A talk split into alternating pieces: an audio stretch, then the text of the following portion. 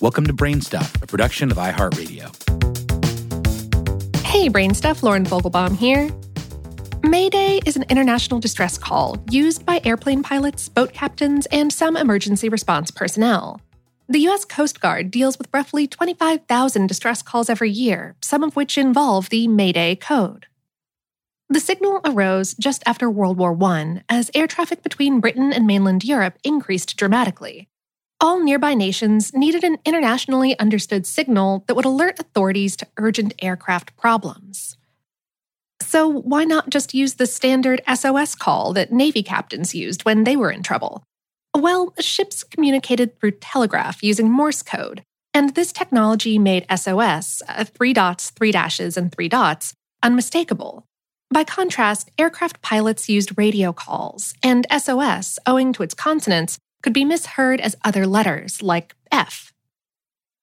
One Frederick Stanley Mockford, a senior radio officer in London, was put in charge of finding an appropriate code word. He reasoned that because so much of the air traffic flew between Croydon, England, and Paris, France, it might make sense to use a derivative of a French word. He came up with Mayday based on the French pronunciation of M'aider or help me, which itself is a distilled version of Venez m'aider or come help me the US formally adopted Mayday as a distress signal in 1927.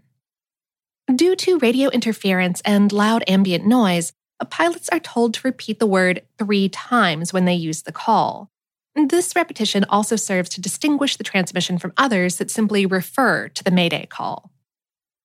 Although any situation in which it's being used is probably a little panic filled, the Federal Aviation Administration encourages pilots to offer specific information in a specific order so that emergency responders know exactly what they're dealing with.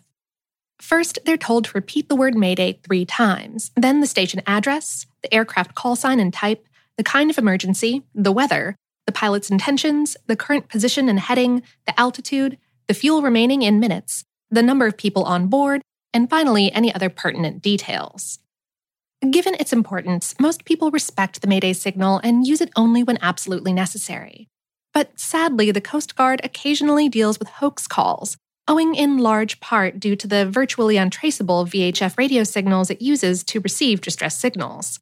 As a result, hundreds of thousands of dollars and countless man hours may be wasted trying to rescue people who were never in danger. People who abuse this system can be jailed for up to 10 years and fined $250,000. But there are other distress calls that operators can use when a situation isn't life threatening. The call pan pan means that you have an urgent situation that's not immediately putting lives at risk. Uh, for instance, if your boat ran out of fuel and you need assistance.